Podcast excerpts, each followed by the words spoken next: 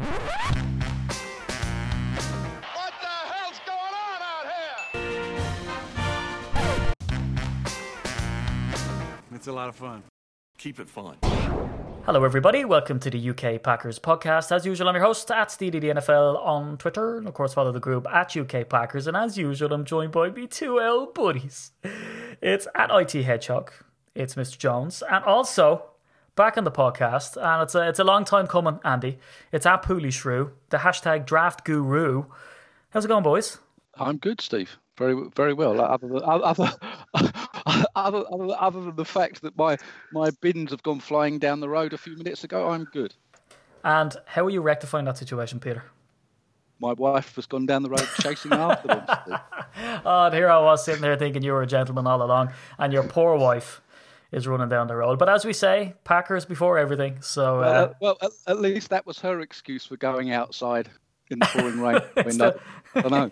I've not seen her since. So. it goes to show, though, that uh, there, we have a very select listenership for this podcast. She is not one of them. She would rather chase bins down the road in the pouring rain. Uh, so that's good. Hopefully, the rest of the listeners don't feel feel the same. Andy Davies, you well? you good? Good evening, chaps. How are you? How's the health, Andy? Are you all good? Are you, you fighting fit, or have you got any ailments? Yeah, I missed the combine. Yeah. I wasn't 100% fit, so I've No. left myself off the list and, um, yeah, for a bit of recuperation. Is that because me and Pete were bashing you around and you felt that you got a tweak and some injury and you had to leave, or No, I think it's a combination of that, to be honest. hurt, hurt feelings? You have to put you on IR. Um, yeah. before we get into Jachai Polite, uh, I have to kick it off because sometimes I let it go on too long. The Packers Limerick, right, lads? I'm gonna try keep this um, concise, non-filthy. So let me know what you think. As you can hear the diddly Irish music in the background here. Right, let me get my Irish Lilta. It's time for a pot on the draft, where Andy and Pete ply their craft. Packers needs we will sort, but we'll try keep it short, like a massage visit by old Robert Kraft. I I heard, lads, it was like, what, what is it in the news stories? 14 minutes? Something like that. Maybe the less said about that, the better. It's all alleged at the moment. Yeah, I was going to say, I hope you know some good solicitors. uh, Mr. I just, I, Mr. cou- Gillette's on his way as we speak. this might be the fastest shave you've ever had. I know, yeah, yeah. Oh well, it's nice knowing you, The lads. best a man can get. Right, I'll, I'll try. I'll try redo that again with alleged in there somewhere. It's all alleged. He's pressed the charges after denying it. Let me just put that out there. Um, there All being said, Steve, he has Yeah. bigger problems afoot than you. That's, that's for sure. yeah, I don't think he's listening to the UK Packers podcast, but you never know. You you never say that though, Steve. Though. It's about 18 months ago we were talking about running backs on the podcast, uh, and there was a free agent guy, and I, I, I, his name escapes me right now, but he was a free agent back. I think he filled in for about one and a half games. Pete will know, no doubt. He um, he's blocked me on Twitter, so we obviously do have a listening audience bigger than you think. Holy shit. I, I've- I've never mentioned him in passing at all on, on any sort of social network. The only time I've ever mentioned his name was on the podcast. Is and this- he blocked Van, Danny Vitale, is it? no, no, it was about 18 months ago. It was, ooh, was it? So not last season, the season before. We had a free agent running back that sort of filled the hole for about a game and a half. Yeah. Peter can look it up by the end of the pod. We'll figure it out. Because you would know the name, Andy, but he's blocked you from. But um, how did you realise? Did you did you need to go on and, and follow him and sort of see what he's all about, and then realise he hates you? And I don't know what it was. was He, somebody had commented on something and he was tagged in, and I thought, who's that? It was obviously one of those names that doesn't necessarily relate to the player. And when I went on, it just said, you are blocked from following this chap. I was like, it's a bit of an odd one. And I thought, I thought, trace back, you always trace back your steps, don't you? I was like, yeah, podcast 2017. Didn't say he was very good. Uh, that's amazing. Tell you who it was, Steve. Don Jackson. Don Jackson. Yeah, that's who it was. Holy jeez. And we had, yeah, he was, do you know what? He's very active on Twitter. Maybe he did know about us because we put out a meme that says Don Jackson showing up to the running back room and it was a guy just coming into an empty room because they kind of let everybody else go. And he seemed to enjoy it because he liked it at the time, but maybe he was like, Right. yeah, do you know what he did? He, he saw that. He was like, actually, these lads, you know, they include me and, you know, no one else is talking about me. He listens to the first podcast ever and you're like, ah, he's a bit shite. He's like, oh, no, for God's sake, there goes my ah, career. Oh, That's him. mad. Hurt his feelings. But it is a badge of pride to be blocked by certain people. Like, if you're not blocked by Richard Sherman and you're a Packers fan, like, are you alive? You know what I mean? You know what I mean? People should send in who they've been blocked by. Um, You should copy him in on that simulcast from today's combine where they showed the sprints. The 40 yard dash, he's, he's, sev- he's 17, behind, 17 yards behind the outside linebacker. yeah, it's just like a, it's just everyone else was finished and it's just the picture still there. It's like, is the video over? No, no, wait for it, wait for Yeah, it. they had to extend the picture. Didn't it? It's actually Phil Page, didn't it? Fit Page. It's, they, they, they, they didn't have him coming in slower than Rich Eisen, though, surely. Oh, Rich, yeah, Rich Eisen and lace ups. Jesus. I think it was. I think it was close. So here's here's the opinion, lads. So we, we spent so much time on the combine, and and you lads seem to be able to analyze the college players. Pete, you had the series on the UK Packers UK blog where you went into like just an extensive list of players. And Andy, um, when you've been doing these sort of draft podcasts now for years, you've come up with some really seance. Uh, Mystic Meg style stuff where you've been talking about running backs and players being let go, and you're only talking in pre-prod there about the fact that you you pop back and had to listen to the last one, and you were sort of pulling apart who you did predict, and some of the stuff was pretty wild, to the extent that you know I continuously ask you for the lotto numbers. Um, so with of having such in-depth knowledge, I suppose Andy, first you and then Pete, maybe if you want to weigh in on it. When it comes to the combine and and like this whole Rich Eisen thing about, you know, how fast can you run the 40 yard dash and all the rest of it. We've seen some people run some pretty ridiculous times, but how much does any of this actually matter. And like because and again uh, this is a like my five minute question but like you look at players like Russell Wilson and Tom Brady and all this sort of crap you know all these players are like oh and they have this chip on their shoulder because they slipped down through because they didn't do that well and they're sort of seen as outliers.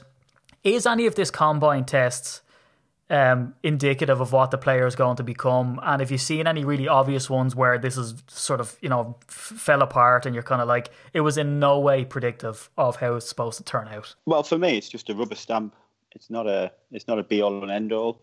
Um, if you've seen, you watched a full season of college football, and you've got 12 games on tape or 14 games on tape, that's who the player is more likely to be. It's not going to be the guy running up and down Indianapolis in a pair of shorts, albeit albeit a tight fitting pair of shorts. Um, jealous so, so don't don't let it distract you. I think it just confirms things that you know. I think in some cases it elevates draft position for players that you know. Um, for some of the more astute ball clubs, it helps them. So you know, in this case, I guess it's. Uh, I don't know. Take the, the example of tight end, for example. Um, you know, Noah Fant was always going to test off the charts yeah because of the athlete he is. He's always going to test off the charts. But if you look at the tape, you know, depending on what you want and depending on where your need is, he's probably the more explosive of the two. But Hockenson's probably a better all-round tight end, but probably doesn't quite test as well. And maybe that might be reflective in their draft position.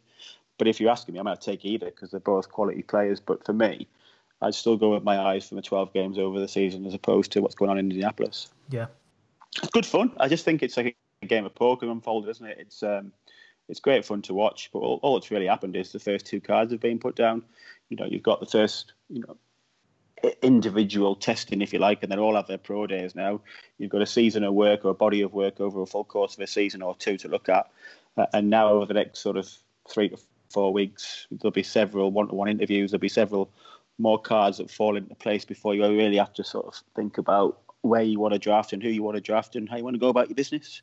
Yeah So it's, it's good fun. It's, it's good fun. It's a bit of fun, isn't it? I don't take it too seriously, to be honest. I think it, they've made a lot out of something which is, in essence, a few drills, isn't it, really? So, Yeah, I'm sitting here violently nodding my head in agreement. I think that I, th- I think ideally the teams would use it to prove what they already know or, mm. what, or what they already think they know. You know, and and and they've been watching these guys in a lot of cases, watching them from the point that they're seniors in high school all the way through college and and stuff. So I think in most cases it's a little bit of a tick in the box exercise. You know, we've scouted this guy, we've got reams and reams on the, on on this guy. Is what we've just seen at the combine pretty much prove what we thought we already knew? You know, so so you're ticking the box. It's really where you, where you get something that's a complete outlier for for what for whatever reason.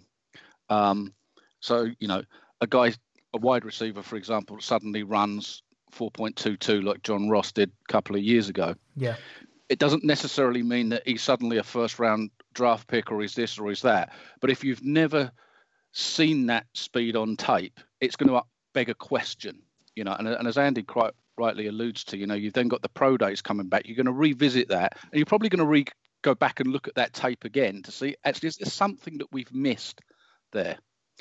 But it's but I think it's no more than that. I think it's you know in ninety percent of the cases, I would imagine that that kind of number that, that it's about proving what you already know or you know ticking that box. I'll say one thing, Steve. I'll tell you one thing that really pisses me off Mm. is that you sit there and watch 12 games all season. You've got four or five sleepers, the likes of your Max Scharpings and your Gary Johnsons and your um, Khalen Saunders, and they come out of the, the combine and perform up to absolute worldies, and they're no longer sleeping. Yeah. Now the whole world knows about you, and what was a, originally a fourth or fifth round pick has suddenly become a second or a third round pick. yeah. That was, It's like one of those things, isn't it? It's like those shows where they write the answer on a piece of paper. You almost want to say, I've written them down. So, you know, screw you, I had it. you know, so, oh, yeah, of course you had it. Yeah, like every other analyst out there. But it's a bit bonkers. yeah. I, I think it's right what you're saying, lads, is that um, I, I guess it would make you ponder, right? If you have some guy, like you say, Andy, he's sort of a sleeper, you know about him, and this lad grades off the charts. And then you go back and look at his game tape, and you're kind of like, Jesus, this guy probably wasn't shining because of the system he was in. He's not suited to that. And especially when you look on the likes of the O line and the D line, you're kind of thinking maybe they weren't playing in the systems that they were supposed to play in. He's better as you know, whatever. And I guess it, it sort of makes you ponder. And that kind of struck me. Uh, now, again, I, I famously hate mock drafts. it's like you're taking the piss out of me on Twitter, Andy. It's just I can't stand the mock drafts. I like the way we do them when we, we look into the Packer specific one and we look at the sort of, you know, array of players that could be potentials here and weigh up all the options.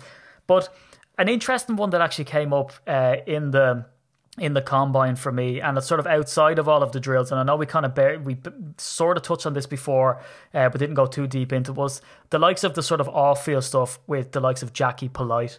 The fact that this guy's coming out with really curious comments about teams bashing him, and they were like, "Well, how did it go?" And he makes it sound like they put coins in a sock and took him out the back and fragged him with them. You know, he's kind of like, and it's like, "Okay, millennial, just calm down." They ask you a few tricky questions. That's a job interview for you, you know. Um, but in fairness to the guy, because that's what we've what we've heard in the past. Anytime we've sort of interviewed players or heard players talk in the media, and they talk about their kind of you know their draft, their combine stuff, and the whole run up to the draft, they always go like, "Oh Jesus, it's like a marathon." Like not only do they have to do their drills and all that, that's kind of the least they worry about because they're going to be grilled by teams, uh, especially the top prospects who are quarterbacks, and then the medical stuff is that they're they're poking at them like they're you know uh, test subjects and, and kind of prodding at them. But the interesting thing about Jachai Polite is coming out saying teams are bashing him, and then all of this stuff about him packing up his bags and he has injuries and all the rest. Like, as much as the physical stuff, like you're saying, is just kind of the icing on top of the cake, do we put too much stock? Andy, in the likes of a of a bad attitude or someone who comes out with curious comments like Jachai Polite, does it really matter at the end of the day how much of a team player that they're going to be at the end of it all? Uh, well, for me, I think if he was the only outside pass rusher in the draft that was worthy of a sort of first or second round grade, then you'd probably overlook a lot of it. But the fact of the matter is that there's quite a deep crop this year, so he's probably hurt his draft stock based on the last sort of 48 hours, to be honest. Yeah. Now he's got a he's got three or four weeks to sort of make that better, but he's um, he's up against some stiff competition this year, um, particularly as you look at the you know top 15, which is a big difference in in cash. So um, it, it depends on the circumstance, doesn't it? I don't think he helped himself. That's for sure. Yeah, I, I- I'm I'm in violent agreement with with that, with the exact point that Andy says, because there's a lot of them that that that probably all over the you know the 32 teams, they probably don't have much to choose on their draft boards between Polite, Burns, Sweat, perhaps Clelin Ferrell. You know, four, five, six of those guys. There's not a lot potentially to choose between them. So I think anything that where a player does himself a disservice is is is not a good thing in that particular situation. Yeah. You know, it's quite possible that that off the back of, as Andy says, the 48 hours that have just gone, you know, he's dropped to the bottom of those five, six, seven players. Mm. Um, and that's not to say that come the pro days, further interviews, further testing, that actually he doesn't start moving back up. You know, this this isn't this isn't a guy that we can we can write off by any stretch of the imagination. But in his situation, it's not done him the world of good.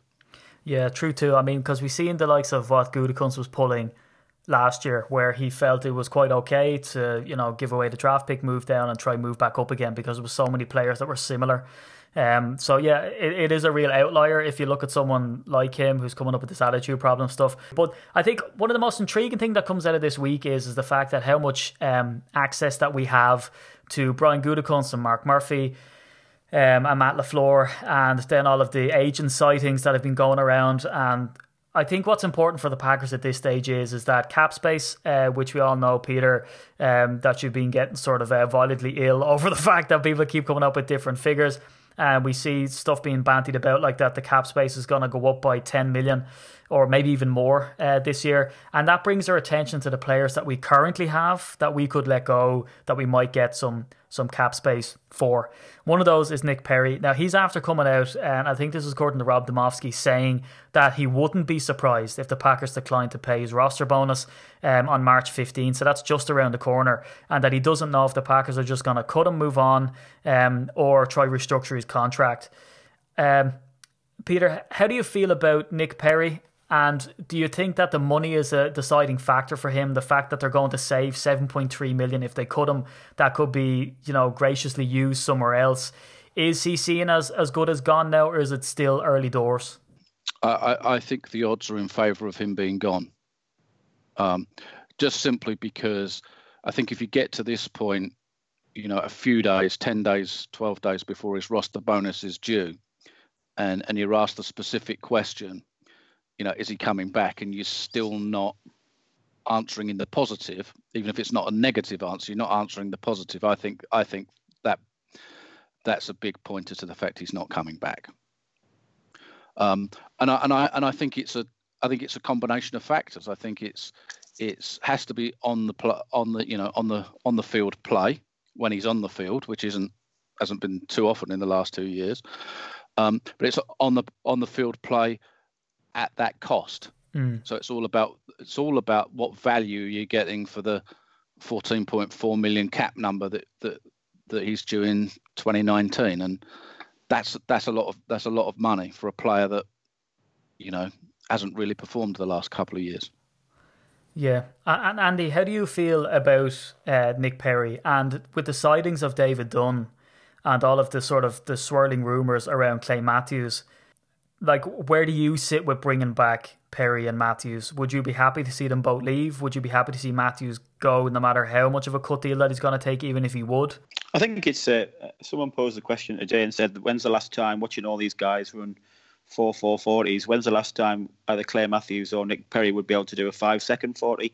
I thought that was quite quite a good analogy, to be honest. They just haven't got that foot speed anymore, mm. and to fit in a three four defense, you know, you need that speed, you need that sort of flexibility, um, diversity to be able to cover out the backfield as well as rush the passer. And for the for the investment that's going to require to bring them both back in, um, if they need someone to drive them elsewhere, then I'm I'm ready and available. I can get the two people in the back of my car. I'll, I'll, I'll, take the baby seat out, and I can get a few more in the boot as well if they need to be. Um, I'm not precious about keeping anybody. The, t- the people I would like to keep along. Uh, the likes of Isaiah Campbell, who, who, who briefly sort of stunted with the Packers last year, and maybe he's taking a shot with Muhammad Wilkerson on the D line, just because we're already strong there, and if it's one less place to draft from, then that fills a sort of need, if you like, as a bit of a stopgap. Um, but after that, yeah, it's clean house for me. I think that's we've been in that situation last year. I thought when we drafted last year, we were cleaning house, mm. and it was a two-year project minimum, um, and that's where we're at for me. Yeah, I still think this team is in development, but I don't think you make the play, Sandy, because there's rumours, and this is breaking news on the podcast. There's been a sighting of a woman running after some bins, and she's shown some absolute straight line speed. Um, so she's in the run, and they're just trying to figure figure out what her name is. Uh, I don't know if any of you guys know. Let, us know. Uh, but uh, Ibraheim Campbell at safety, uh, have to agree there. I thought he was outstanding last year, and he really stood out for me. But I know this is going to come as a shock, lads. But Davon House is rumored not to be coming back. Um, so I think we might pause the podcast here, have a weep, um, and then come back on and try finish it off. So say, Peter, is there any lad out there that you're looking at who's who you think potentially won't get franchise tagged?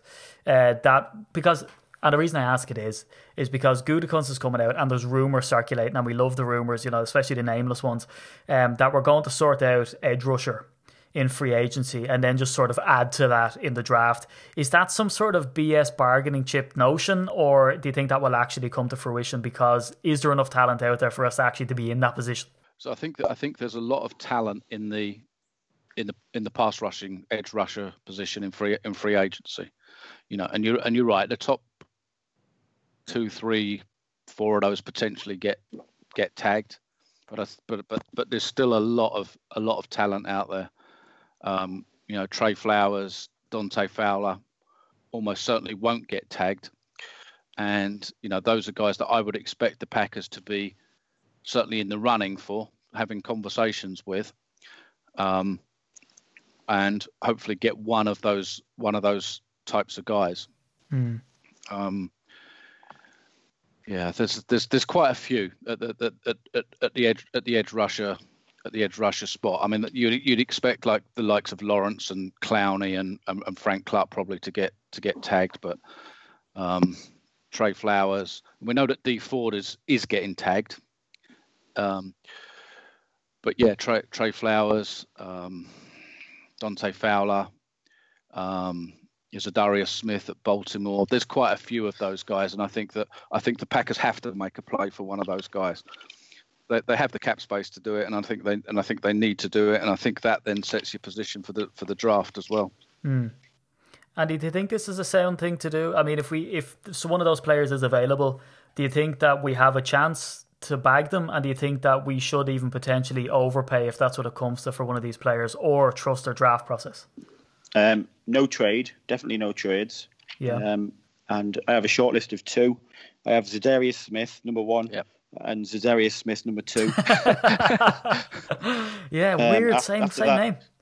yeah, yeah. uh, Um, I like Tre Boston at safety. Yeah. Uh, after that, Yep. uh, I just think if you if you fall in love with someone, go after them, pay the money, pay the price, make them feel special, get them in for a visit, make them sign before they leave. None of this sort of in the conversation because if I hear that quote one more time, I'm going to scream. Um, and let's get on with the draft process because if you've got an edge rusher with a bit of experience, but has has got unlimited potential, and, and I think he got ten sacks in in Baltimore's defense last year, uh, and you've got Tre Boston who's an experienced safety, but again has a high ceiling in terms of potential to improve further, then you, you bring them in. Because when you look at some of the edge rushers and the free agent market, that they're all upwards, you know, approaching 30 years old, and it's a bit like the running back position for me. It often is a short shelf life, um, and you know, there's some elite athletes that, that do do it, um, the James Harrisons of this world, but it, I think it's a tough, it's a tough ask on the body, isn't it? Um, and I think we've got plenty of young defensive backs, and I think we need an experience head at the back of the end there just to just to steady the ship. So outlandish scenario. If a player like Jadeveon Clowney or someone for, for God knows what reason, someone loses their head um, and they don't franchise tag one of these players and, and chance the fact that he could be stolen away in the in the same sort of thing as now Khalil Mack obviously was sort of a trade, right? But if one of these players was available and you had to pay him a blockbuster contract, do the should the Packers go for it and should that involve any of our first round or both first round draft picks to No. try and land someone? No, definitely not No. off the table. Well, well, the, the, the second reason for that is a don't give up your draft collateral. It's just a just a bad idea.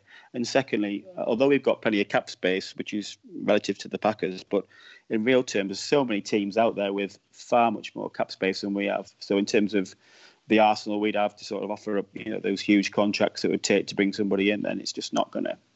I, I just don't see any way. Anyway, I just don't see it's going to happen. And then you've got A Rod's contract to think about, haven't you? It's, it's you know, Yeah. it's a it's a it's a weight round your shoulders. So there's only so many of those you can dish out. Um, I would rather go for the for the higher tier, not quite the elite tier, but cer- certainly in terms of Smith and Boston, I think you're getting two guys that are just below the sort of elite class that you would describe the Clownies of world. But uh, that would do me absolutely fabulous. And what about you, Peter? Is there anybody out there that you think, if they were available, that we should sort of pull out all the stops for? And looking back at that Khalil Mack trade, would you sort of say, knowing what we know about him now, is that the Packers should have been more aggressive to try pursue him at the time? Not for me. No. So so so so I, I'm I'm a great believer. So I'm a great believer in hanging on to the draft, hanging on to your, your draft picks. Yeah. Um, particularly when you're talking also about paying a player, you know, in, in Mack's case 20, 21 million a year or whatever it is. You've got a double whammy there, and I think that's too much of a of a mortgaging the future in terms of both salary cap that, that you can never get out from under because you're paying a huge signing bonus and and and the draft picks that you're giving away. If for whatever reason that player doesn't doesn't work out, you know you've hamstrung yourself probably the team for the next five years. Yeah. Um, I totally agree with Andy around um, Smith and, and, and Boston. I like Boston as well as safety. Um, and you're looking at those guys. I mean, you're probably looking at, at getting Smith for around the nine, 10 million a year mark, and, and, and Boston slightly less than that, probably seven, eight million a year. Um, which actually means you've probably got the got the space. If those were the two that you were able to get, you've got the space to go after another one around that seven, eight million mark as well. Um, which could be an, it could be another could be another safety, could be another um, another ed, edge rusher, a second a second tier edge rusher. So I uh, yeah, I'm in I'm in total agreement with that. I mean, you know, the likes of Clowney, if they were to hit the open market, you're talking about 19, 20 million dollars a year, and, and that that's way too much for for my liking. And Andy, do you think we're in trouble if we don't do anything in free agency? Because I hear all of these quotes saying, "Oh, we're going to be aggressive. We're definitely going to end up with someone," or we end up with nobody. it's kind of like, all right, lads, pick a side. Jesus Christ, don't get splinters on your arse um, sitting on the fence there. Do we have to go after somebody? And if so, how many players do you think that we do go after in free agency that would sort of, you know, hold that up as we've done enough? I think the two positions we've talked about are the two Mm. two key positions. I think you can add offensive line to that. Yeah. Um, I would like to see a quality guard come in, but maybe you should get that through the draft. But uh, it's 50-50, isn't it? But for me, I would like to see definitely a safety. Um, I think edge rush is the priority, and Za'Darius Smith would be the priority for me. Um, I think an offensive lineman would be useful, and then it depends on wide receiver. I, there's, there's plenty of people in the draft that I like, but it's got to be at the top end this year. We can't be going getting six, seven round picks and expecting mm. automatic productivity from them guys. So if there's somebody in the free agent market that's going to work out of the slot and it's not Randall Cobb, um, whether it's someone like Adam Humphries or, or, the guy from Dallas, then then maybe that's an option as well, um, which would then take away the need in the draft. But we've got so many holes to fill, still, haven't we? You've got a lot of holes. Now, it just depends. I think two, three would, would, would do us right. It's not about the quantity for me, it's more about the quality. Mm. Yeah, yeah I, I, I, yeah, I think if you look, if you can get three guys in the eight to ten million a year range, because that's kind of where the Packers cap number in reality really is. You know, as long as they're the right quality for that kind of money, and you, you, you know, you have to kind of trust that they that they would be. So, so a Boston, a Smith, Adam Humphries, we mentioned a couple of weeks ago. There's, you know, I, I absolutely agree with that, and and I think you can almost look at any position on the Packers roster and say it's not 100% set. Mm. I was going to say you could look at them and there's holes everywhere, but that's unfair. they're, they're, they're, it's like cheese. cheese heads. They're not. It's there's not. You know, there isn't one position where you could say actually I don't need to look at upgrading that position. So if one of the guys was was there late in the free agent process for for whatever reason that you might get him on a discounted discounted value, then then you've got to look at those guys as well. Um, but you know, you're looking at almost almost any position. So I, you know, I would I would truly expect that the Packers are beginning having serious conversations with five, six, seven, eight players, their agents, in in, in the hope of ending up with two or three of those. I really so I really agree by the way about the wide receiver position. I, I'm worried about the wide receiver position. Yeah. Um, and I think, you know, while Adams while Adams is is fit and playing to the level he's playing at, it looks good if Adams was was to go down with an ACL in game one, all of a sudden you're basically relying on last year's last year's rookies, and it doesn't look too clever. Yeah, you know that's not to say that those guys can't play and they're not going to get they're not going to get better. And certainly MVS and and and, and EQ showed a lot of a lot of potential for rookies last year, mm. but it's a heck of a lot to put on their shoulders if Adams were to go down. Yeah, now the only thing I would say about that is we've seen in the media that Robert Tonyan's working out with George Kittle, which means he will be George Kittle. So I mean that's the type of off-season reporting that we're seeing, um, which is flawless logic. Um, so Andy, if I could circle back uh, to you just on the wide receiver position, I hope none of these, hope none of these reporters actually listen to the podcast, um, but they know, they know. Um, but Andy, just um, circling back to the wide receiver because it's it's a good point that um, that Peter raises, and one thing that always stands out to me, um, apart from the fact that uh, you are from Back to the Future and you're kind of taking the piss out of us now at this stage, um, with some of your predictions and picks, is that when we spoke about Geronimo Allison, I was pretty high on him and I, and I liked the way he operated. Uh, you weren't convinced. Now, going on last season, there wasn't a whole lot to go on with him, but do you think from, you know, look, and his nickname is Gmo to Aaron Rodgers. So that must mean he's the de facto number two. Are you convinced with that, or do you fully expect MVS and ESB um, and any other type of sort of you know shortened name or an acronym to overtake Gmo um, in the upcoming season? Um, is jury still out on him for you? Uh, he, yeah, he, he, he performed better than I thought he would at the start of the season. To be fair, um, it, it's just his vertical speed for me. I just like players that stretch the field, mm. and I think you're only as good as your fourth wide receiver. Um, and I've always said, for although he's not my he's not a fan favorite of mine, I think as a number four he's he's sort of serviceable. But but but you move him up the draft, you move him sorry, move him up the depth chart to sort of two and three, and I think it it's a bit of a struggle. Um, more indictment of the people that play behind him, I suppose. But I think with um, Brown and J'Mon Moore, I think will come on next year as well. I think you'll get a little bit more out of him. I thought Valdes-Scantling flashed some real serious ability as well. Um, we don't know what we've got with Kumerow yet, do we? We still don't know if we're any closer to him being a slot solution or not. I would just like to see one more added to the mix, whether it's a high draft pick or whether it's a free agent.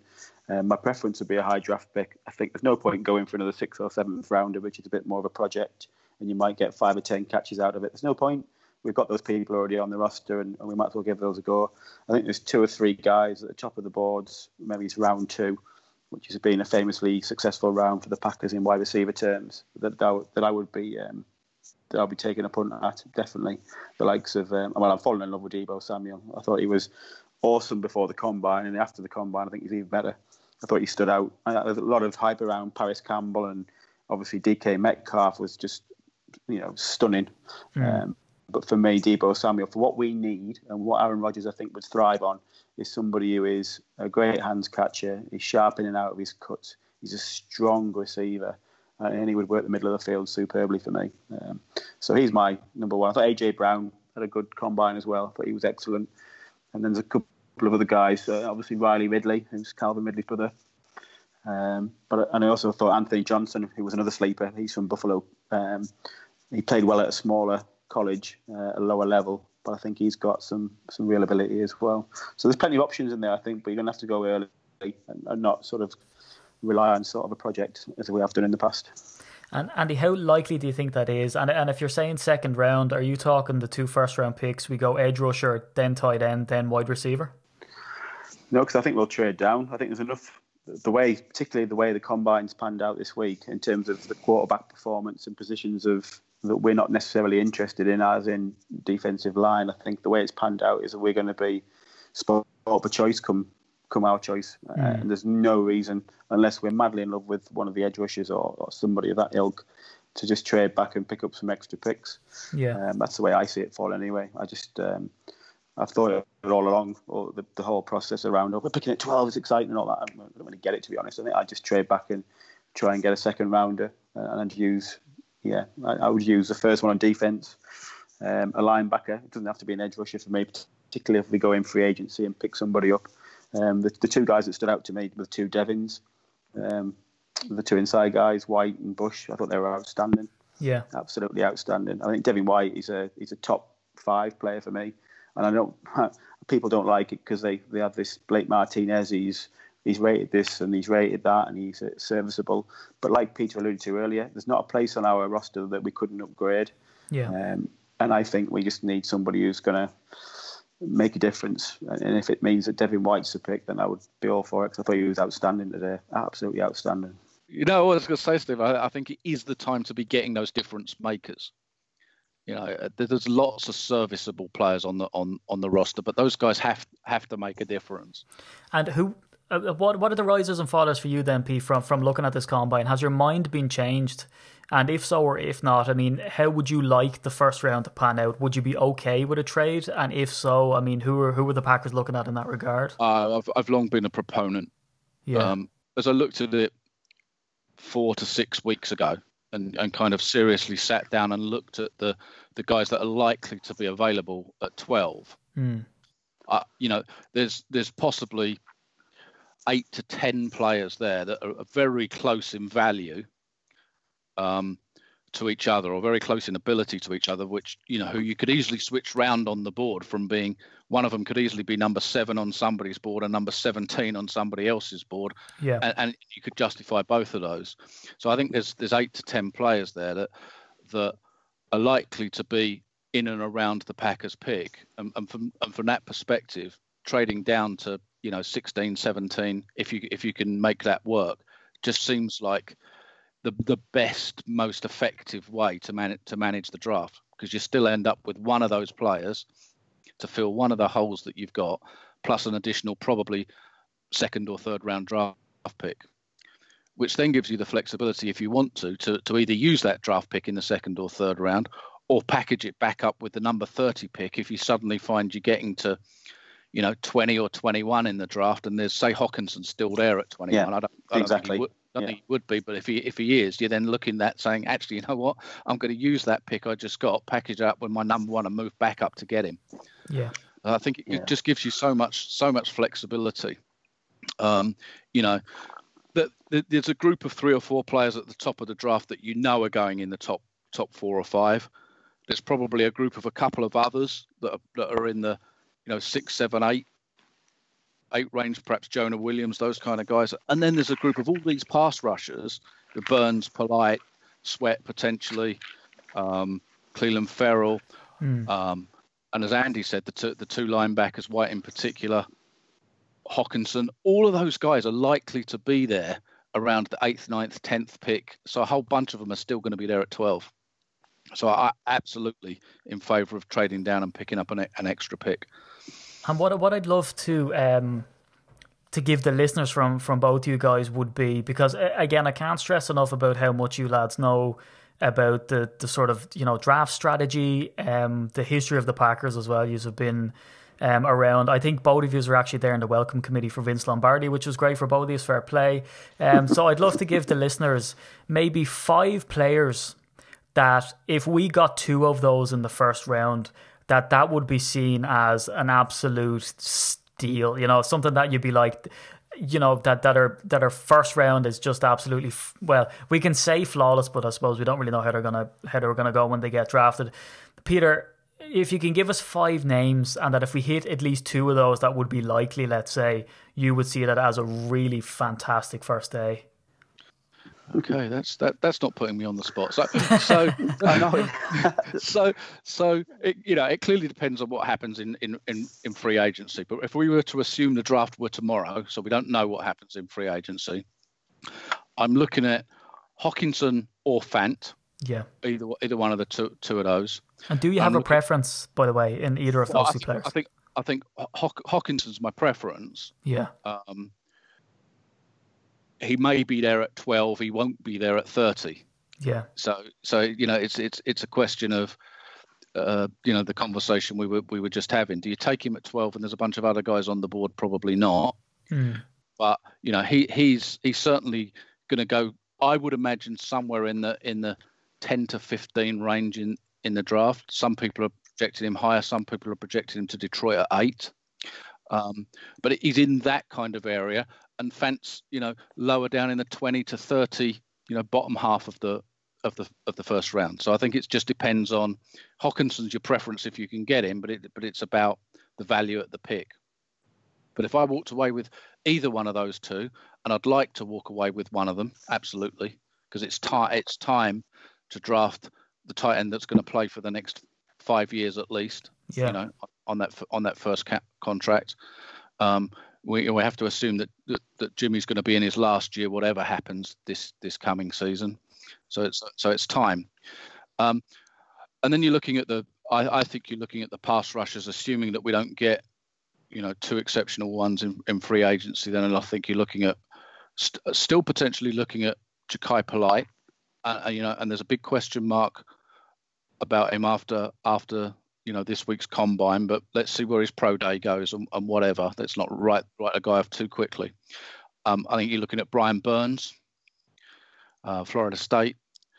Um, the third one, I, I I'm going to say Mon- Montez Sweat because I've always in my own mind had the three of those grouped very closely together.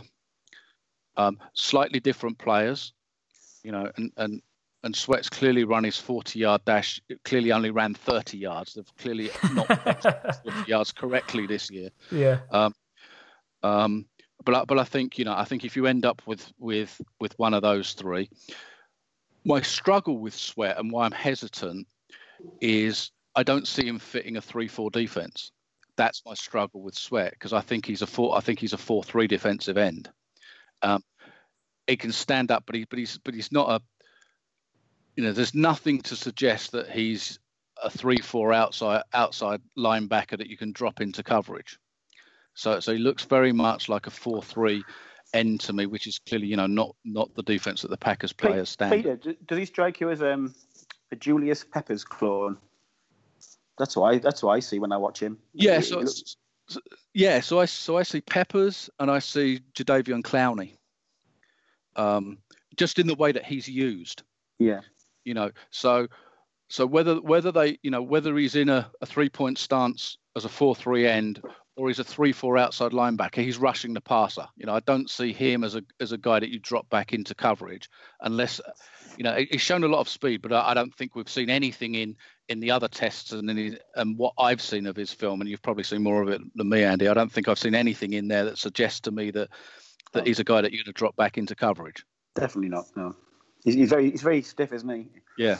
But I will say, can you imagine a scenario? And let me paint this picture, right? So, so we draft Montez Sweat. Uh, he's on the field. The quarterback is 40 yards away from him with no other players on the field. He could get to him really, really quickly. I mean, if that's one thing that we've noticed about the 40 yard dash is, is that he could run really, really fast in a straight line. So that that's amazing. But yeah, he's he's he's shocked me by how much of an, uh, as you can tell, I hate the combine. so Well, if, I've, um, like, like I say, I've I've always had the three of them. You know, um, Burns, Polite, and Sweat grouped pretty close, pretty closely together, and you just have to be. I, I even have to take a step back and, and, and stop myself from being too swayed by the combine because you you know you got to watch those guys kind of look like Charles Atlas but play like Charlie Chaplin. You know, And, and it's still That's- very early, that's Steve, the isn't it? politically correct version of that saying. Yeah, it's very early, isn't it? And I think that it's too it's too early to get too uh, enamoured with anybody. To be honest, I, I'm very much that. Uh, the only stage I'm at, Steve, is that give me an Iowa tight end, I'll be happy. Um, put yourself in a position where you can pick, pick up an edge rusher, I'll be happy. Uh, And in the course of doing that, you should be able to pick yourself up an extra second round pick, and you can go and snag someone like Dalton Risner. Um, and, and shore up the offensive line with a solid guard and the future heir to Bryan Bulaga. That would be my dream scenario, to be honest. And then if you can get Deebo Samuel in your, you you know, with the 12th pick of the second round, we can all pack up and go home and forget the rest of the draft, to be honest. like we did last year, effectively in the draft. like, like last year. Exactly like we did last year, yeah. It's fine. I was going to say what we should do, uh, Steve, is uh, kick in the top of the Pops music. Remember, I used to say some rises and fallers going up in the charts is Yeah. you should kick in the music and I can give you a bit of a rundown of who's who's moved up and who's moved down in the in the draft. But um, there's there's very few. I think uh, Parris Campbell, the wide receiver, he he had a, a great weekend, didn't he? Uh, DK Metcalf was, and we have to talk about him, don't we? He's a f- he's a physical freak, isn't he? Yeah. Absolutely freak. Um, Is that the guy with the one point six percent body fat or something? People were That's, like, "How is the, he even that's the alive?" guy, yeah, yeah, absolute sight to behold. Uh, I think the guard Chris Lindstrom had a, had a great weekend as well. yeah, Um, and I think Brian Burns and Montez Sweat you just talked about. I think Rashan Gary had a great weekend as well, and then the two Devins, the inside linebackers. So those guys definitely move themselves up, haven't they? Definitely move themselves up. And the likes of Jachai Polite and um, a couple of other guys, Terrill Hanks, one of the inside linebackers, haven't helped themselves too much. But like you said, got the pro days to come, and there's a long way to go yet.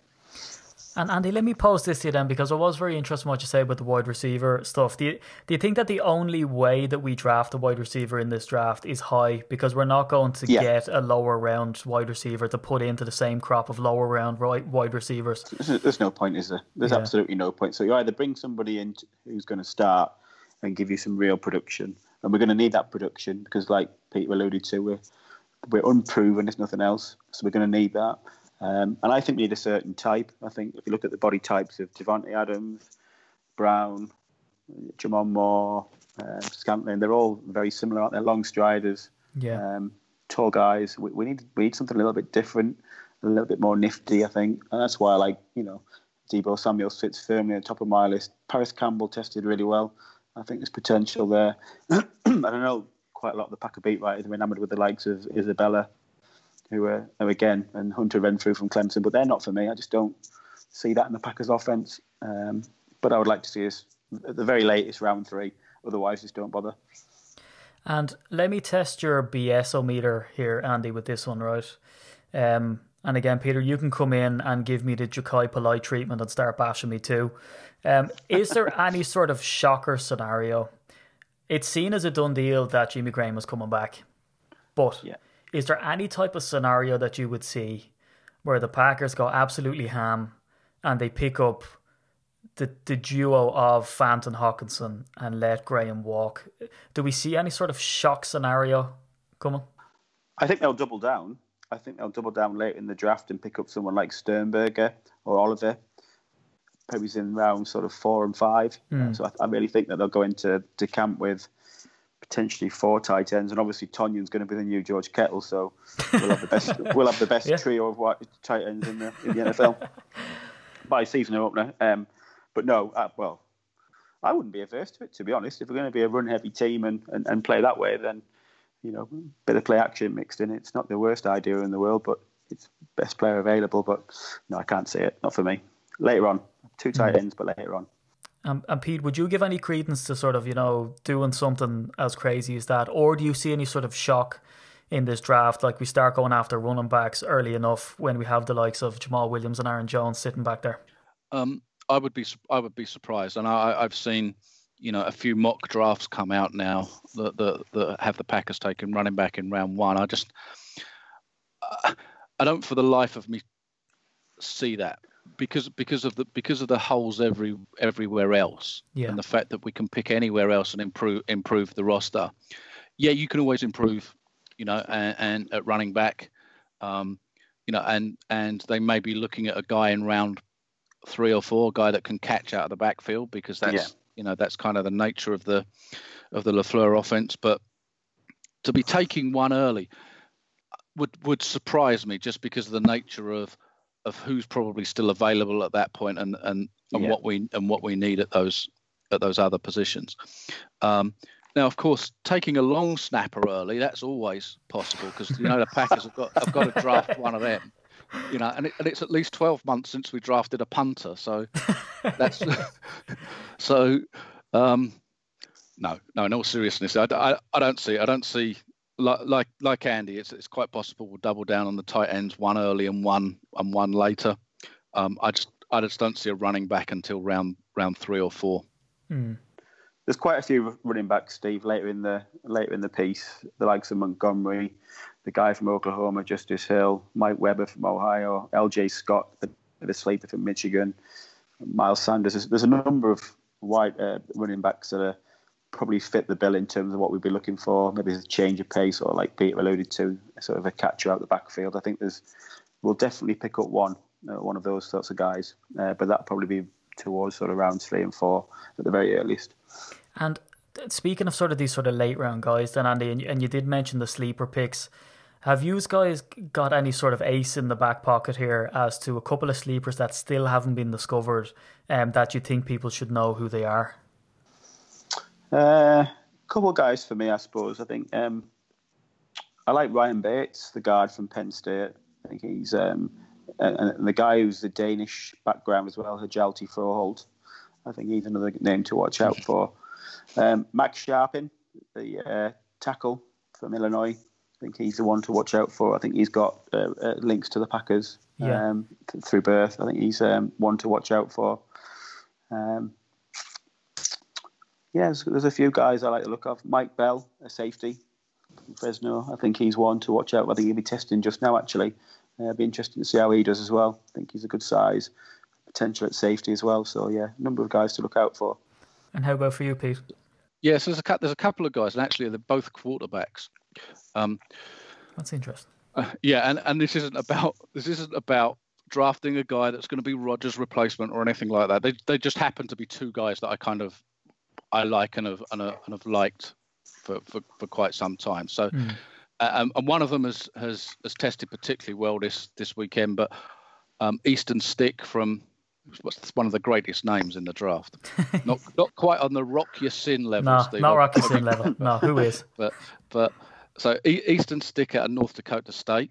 So very small school, but very successful in terms of winning championships at that at that level. Big, strong armed guy has Um, tested very well at the combine this week. So so you know if if he were to drop to I don't know the fifth fifth sixth round, then that's a guy that, that that would be interesting to me. And I think whichever team gets him and somebody will draft him, you know he'll he'll be interesting for that team. Yeah. Um, and the other one's the quarterback at Penn State, Trace McSorley, um, who's a great athlete. So he's one of those guys that doesn't have a great arm, but is a great athlete. Is a great runner. Um, is a leader, and he's an athlete guy that's probably going to make his way if he gets the opportunity. And these guys very rarely work out, but there's there's always a shot at shot at it uh, in a different position. Perhaps a defensive back, perhaps you know, possibly at safety, possibly even at, even at wide receiver and because he's going to probably have to change position, that that makes the chances of him actually working out pretty slim. But mm. he's an interesting he's an interesting guy, and it will be interesting just to watch what his story is and, wh- and where he goes. Yeah, interesting as well that uh, the quarterbacks. I, I, was sort of thinking that myself, but I get because that, that was the other thing I was sort of thinking like, did they go shocker and try try draft someone high? But of course, the answer to that's going to be no. Especially with the comments that you see with Matt LaFleur coming out and sort of saying oh yeah, that Aaron Rodgers can have plenty to choose from from two plays. it's kind of like yeah, yeah. this causing I mean, his own I, mean, I, I, don't. Yeah, don't get me wrong. I don't actually think they'll draft the quarterback. Yeah. So so so so having given you all that blurb, I don't think they'll draft either of those guys. But I but I think they're they're interesting guys for different reasons. Yeah, it, it is. Do you know what? It's it's definitely some mental bubble gum because it it'd be nice to. Um, that was fun to say. Uh, it it might be nice to to see some other competition come in behind because again that's a position that especially because we talk about injuries. Um you know if Davante Adams goes down you know we're in a lot of trouble potentially. And then you look at the likes of what's been happening you know with Aaron Rodgers health and all the rest and the fact that he avoided surgery this off season and the kind of interest around that and, and how strong he's going to come back. And then other people saying that he's getting older he's getting more injured his you know his his talent levels coming down and whatever anybody thinks about that you know we need someone at at quarterback, be it a veteran or someone to actually challenge seriously. Um, but again, maybe that's not something you get in the draft. An interesting storyline that has surfaced, though, lads, is the fact that um, Josh Sitton is rumored to be on the chopping block for Miami, and TJ Lang is reportedly going to be let go by the Lions. Um, Andy, how do you feel about bringing any of those back to shore up the issues on the O line, or is it literally just replacing an injured Bryan Bulaga with a soon to be injured Sitton and Lang? You know, I mean, uh, are we just replacing O lineman with potentially, you know, injury prone lineman at this stage, if if we even consider that? It's tough, isn't it? It's, it's tough one. Uh, quite, there's quite a number of guards in the draft that I like. And i think it's probably time to move forward.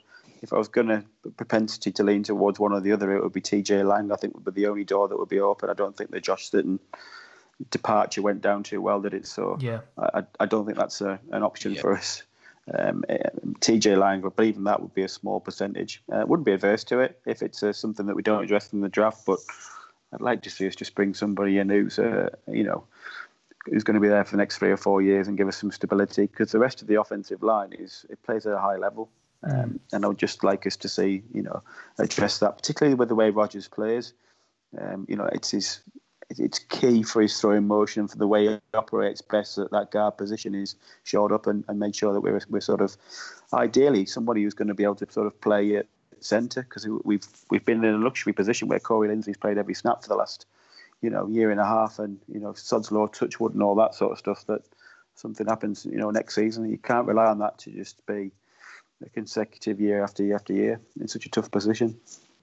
Yeah, absolutely. I think we touched on Dalton Risner on last week's last week's pod because I, I, think that guy can come in and play. You know, he's your long term right tackle probably, but if he can come in and play right guard, I think that. Um, I think there's there, there's your problem solved. So he'd be the, my other name that actually Andy raised, and I'd throw him into the mix of potential first round picks at 30. If you walked away with him, you'd say yeah, because it helps you potentially at tackle and at and at guard. Um, I think Andy mentioned Chris Lindstrom as well. Uh, I, I, think he's a good player. There's nobody really in free agency other than Rodger Saffold of, of the Rams, and I think he's older than I am. Um, um, By geez, they're an old bunch of journeymen, aren't they? The guys, uh, God, yeah, grief. you wouldn't want to be yeah. shopping there, would you? Take shopping no. in Lidl. No, you know, you know, and, and somebody, somebody's going to pay Saffold about ten million a year, that kind of number. They're going to give him, grief. you know, you know, 20 million over two years or something ridiculous like that. And, and he's just not in the current market and the current position of the Packers. He's just not worth. He's a luxury they can't afford. Yeah. Well, from from speaking to the two years and, and from reading just you know swathes of of articles and scout reports and draft reports and all the rest, it seems like at some of the positions that we need, this draft is very deep and that there's an awful lot of value to be had from it. Um, now I'm sort of a proponent that the Packers are still a team in transition that kind of bore out this year. Um, and I still think that that's going to be the case. Obviously, because we have a new coaching staff, and that's going to take a while for that system to bed down. How fast? Like I, I, certainly don't know. I don't know if you guys want to opine on that. But if we can hit some of the spots that we expect to hit this year, Andy, how do you feel we are set now? Again, this is again massively crystal ball, and, and I kind of understand that. But I guess if we put you as Matt LaFleur and you're looking at this team and you're looking at the talent levels and how far we could potentially go, do you see that the Packers, you know, get back to some form of, and I'm not even going to say dominance because the division is actually quite strong now, but do we pull ourselves up out of the mire that we see ourselves in? Um, because of all these articles that are out there saying, "Oh, the Packers can fix all their problems in this draft; they just need to do it right."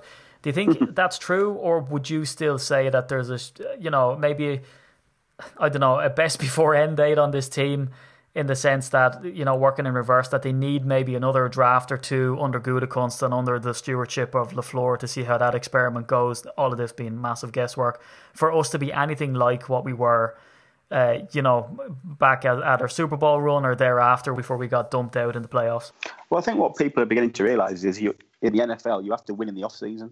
And what I mean by that is you have to coach, you have to pick up the right caliber of coaches you have to win at the draft. You have to win at free agency.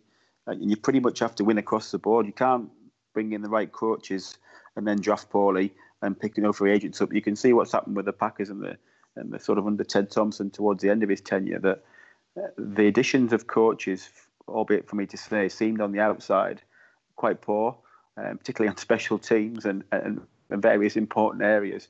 Um, we didn't really compete in free agency. Uh, and, and, when you miss the draft, um, it's a it's a bad trifecta to have, and it's going to take a couple of years for that sort of those ills to be corrected. Um, I think on the face of it, the coaching decisions that we've made should make us stronger. I think the defense in year two will be stronger than it was last year. Yeah. Um, and if we win in the off season in terms of free agency and add two key pieces to the defense minimum um, and draft well, I think the defense in particular will be in good shape. Um, offensively, it's just I, I don't think we'll know until week one. Really don't know what we're going to see, do we? There's not a lot of to go off for, albeit that Lafleur's got his ideals. I don't think we saw a lot in Tennessee because of the injuries that the Titans had. Um, he didn't call plays in LA. He didn't call plays in Atlanta. For all that, he'll have picked up a lot of nuances and, and sort of schemes from, from his time in those ball clubs. We, we don't really know what we've got, do we? And he's working with an all-pro quarterback that, that really needs to be invigorated and re-energized. Um, it's possible if we hit, hit the home runs in the draft. It's possible, and if we hit the home runs in the in the free agency, it's it's very possible because the NFL, if nothing has told us that, isn't it? That any given year, anyone's got a chance. So, but you, have got to win in the off season, and you've got to win big. Um, the, the, Rams would be a perfect example of that. They, have won in free agency the last two years. They've won on coaching, obviously big style, and they've drafted well uh, the likes of Cooper Kupp and, and, people of that ilk. So you've got to win the off season, and that, that's why it's fun for me because it's great to watch, and you pretty much know going in September whether you've made the right decisions or not. Uh, and people sort of, you know, sometimes, particularly in Packer world, live in a bubble, don't they? And they think all's rosy and everything's going to be great, and we're going to win it all. And, and I'm sat there thinking, uh, it's not good. it's not good. And for all you want it to be great, and then any given Sunday, you want to, you know, you just know when you've got that roster that's going to compete and that coaching network that's going to compete and and make it happen. You just know, you know, at the start of '96, you knew. You know, at the start of 2010, for albeit it was a bit of a rocky road, by the time we got into the playoffs, you pretty much knew we had that momentum and we had a way of playing that was going to get us all the way. Mm. Um, and you, I haven't felt that for, for quite a while. yeah. And Peter, optimistic, or do you do you think that this is a this is a rebuild job? I, I think it's undoubtedly a rebuild. I, th- I think it's just a case of of how quickly the rebuild can take place. Uh, it, the NFL's a, f- a funny a funny beast. You know, when you look at when you look at the Packers games from last year, you know, quite a number of the defeats were close. You know, you look at the Rams game and, and the New England game when the Packers were in it all the way through to, you know, midway through the fourth quarter, the Seattle game. If you turn those three around, all of a sudden, you know, you're nine, six, and one, and you're either in the playoffs or on the verge of the playoffs. So, you, so, you're, so you're very close. But conversely, you know, the Packers only won two games, Buffalo and Miami, um, in clo- you know, in in kind of um, big fashion. So all of their all of their wins, other than that, were, were very close games. So those could easily have gone the other way as well. Yeah. And you know, I looked at 2017, and I remember tweeting about this that 20 points away from being two and 14. Mm. So so there tends to be not a lot of points between, you know, let's say five wins and 10 wins, and and almost any team that's in that range can end up with with one of those records. I think what you have to have. Um, you have to win in the off season, as Andy has absolutely, you know, described. I think you also have you have to have, I think, three star skill players on offense, and I think the Packers have two in Adams and, and, and Rodgers. Jones could be the third, but I think you know you absolutely have to have one that's an All Pro or Pro Bowl level skill player. Mm. Um, you know whether that's Jones, whether that's another wide receiver, whether that's a tight end. I think you have to have the third one. Um, and you have to have an all pro level player either on the defensive line or, or at linebacker because um, you've got to be able to put pressure on the passer. And that doesn't necessarily mean sacks, but you've got to be able to put consistent pressure on the on on the passer. And the Packers don't have that guy. They have some really good guys. Uh, you know, Kenny Clark and Mike Daniels are right. You know, they're in the top ten to twenty at their positions. Um, but we don't have an Aaron Donald or that kind of outstanding superstar player on at the front end of the defense, and we have to find one. Yeah. In the words of Reggie White, we don't dominate, do we? We don't dominate in any area, no. despite PFF's uh, best efforts that, who claim that we graded yeah. out the best in several areas. We don't. Mm. We yeah. don't. We don't dominate in any area, and that's the problem, isn't it? We don't have an identity on defense yet. Yep. Uh, and as the offense has sort of tailed away the last sort of two years, we don't really have an identity on offense. To be fair, mm. what was A Rod's show is it's become something a little bit different the last couple of years, hasn't it? So yep. we need to find do, people who dominate uh, that are at all pro level uh, and, a, and a, a, sort of playmakers, really. I suppose is the word, yeah. isn't it? Yeah, and I and I, th- I think I think the, the the reason to be optimistic is that unless something goes bizarrely astray through free agency in the draft, we're going to get players that make this team better. Yeah, because we're not because we're not really on the face of it. Hopefully, losing any, but you know, we're not losing an All-Pro here and a no. Pro Bowl no. player there and a top-notch player there through free agent. We're not losing any of those guys. Mm. So, so it just looks to me like free agency in the draft, unless something bizarre happens, is a complete win-win for the Packers. Yeah, it's a free shot, isn't it? Yeah, yeah I think so. Free yeah. yeah. Yeah, very so good point good as well. Yeah. Yeah, I mean, uh, that, very good point. Because I guess that's that's the that's the thing that used to always strike us when we used to you know look ahead and see the players that are going to hit free agency and be like, oh no, here we go again. There goes Micah Hyde, or you know, it's always a player that goes out and then yeah. does well elsewhere. Um, but I think I guess in that regard, we've been quite fortunate that Ha Ha Clinton-Dix we got a steal for. Um, you know, someone who was seemingly. and uh, he wants back, you know? yeah, yeah, yeah. one of those top tier guys, Andy, that could potentially be brought back we, in. We've offered him a fourth round pick and Geronimo Allison. Uh, Andy Trevor Davis is rights for him back. uh, yeah, if anyone, uh, by the way, follow at uh, Pooley Shrew at IT Hedgehog um, if you're looking for some some hot takes, but you're not going to find anything uh, too uh, complimentary, I guess, on Andy's timeline for Ha Ha Clinton-Dix. Definitely going to add Steedy the NFL. I've been dogging him since he missed Andrew Luck when they were the, you know, tipped as the worst team that the Packers could face. Never let him get over that thing. And I think it was my lack of support that really made him go downhill, if I'm really honest. Um, but yeah, I, like it's that's true too, lads. I mean, anybody that we lose, it's not as if you know uh, the Packers are doing the usual. There's a player that has good potential. We're potentially using him slightly out of position, so we either don't see his value or refuse to play him where we should play him. Um, no, Damarious Randall, I'm not looking at you, um, and we let them go. And I think that at least now, as you say, we it can only get better.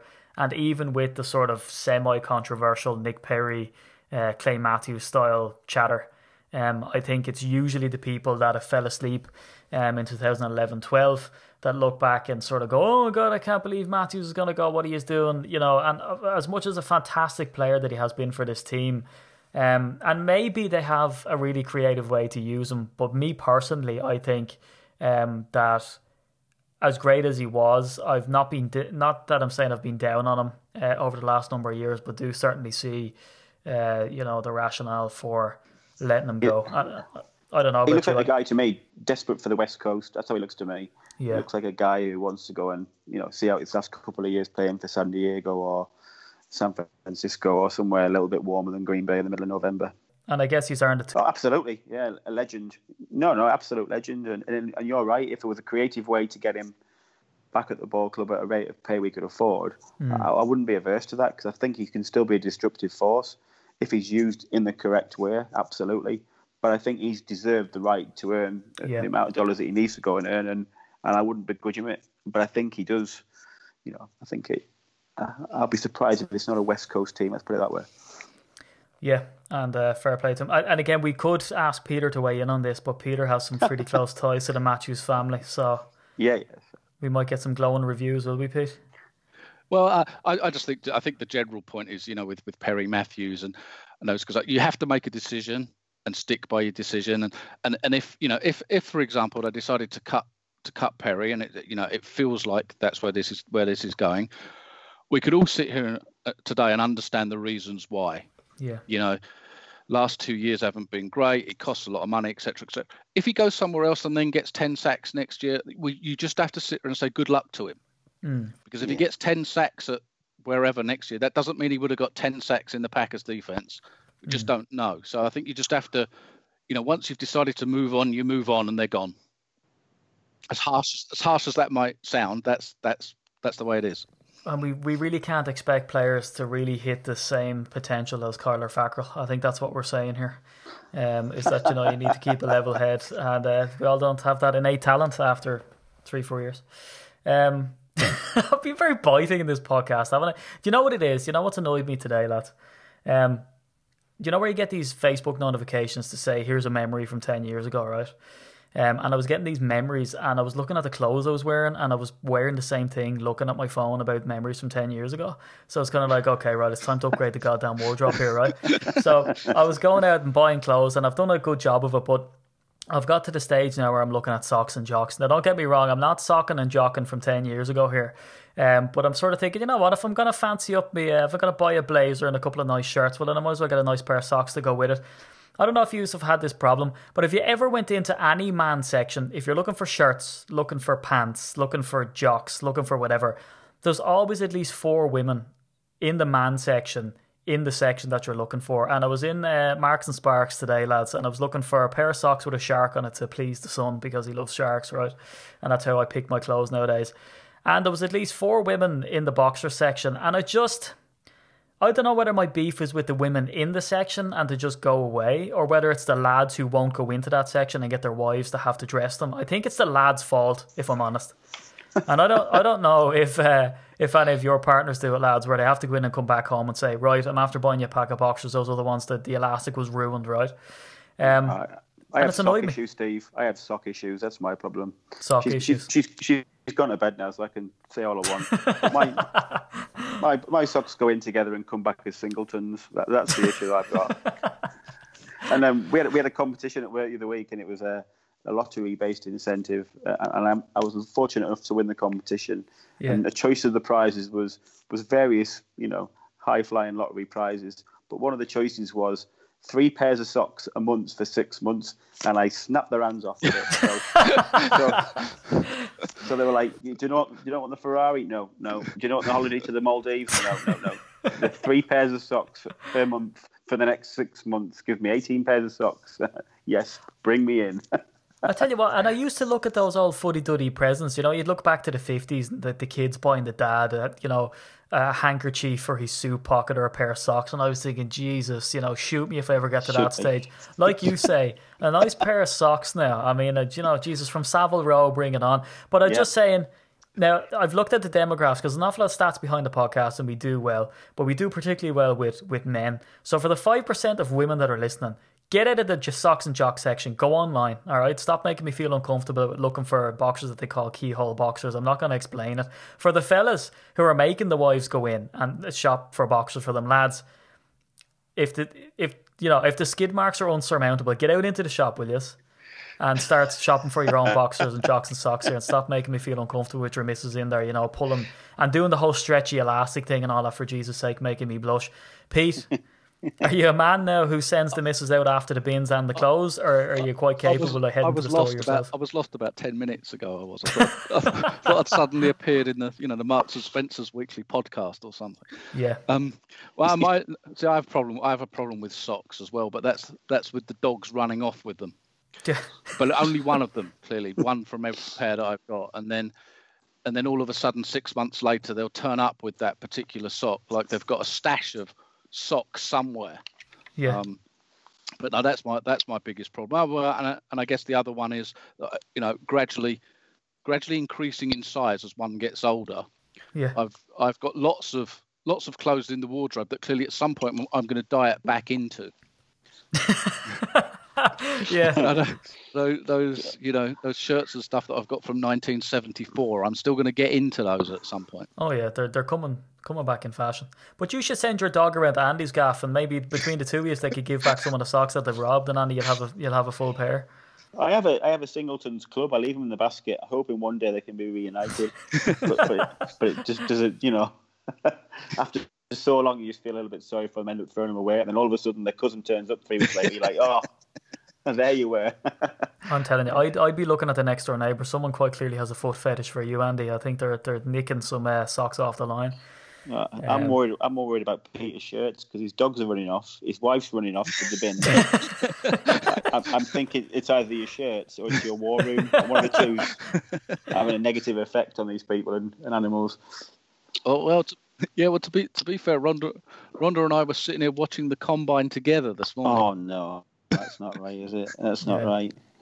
I think that that's that's the first step before divorce. she and was if you're asking sitting all watching, kinds of questions about about arm length and bench Yeah, pressing. yeah. yeah, and you start to get suspicious when she gets too interested in measurements and lengths and sort of all that kind of stuff, and then she runs away with the bins. Yeah, Um, we're we're going down a road I can't follow.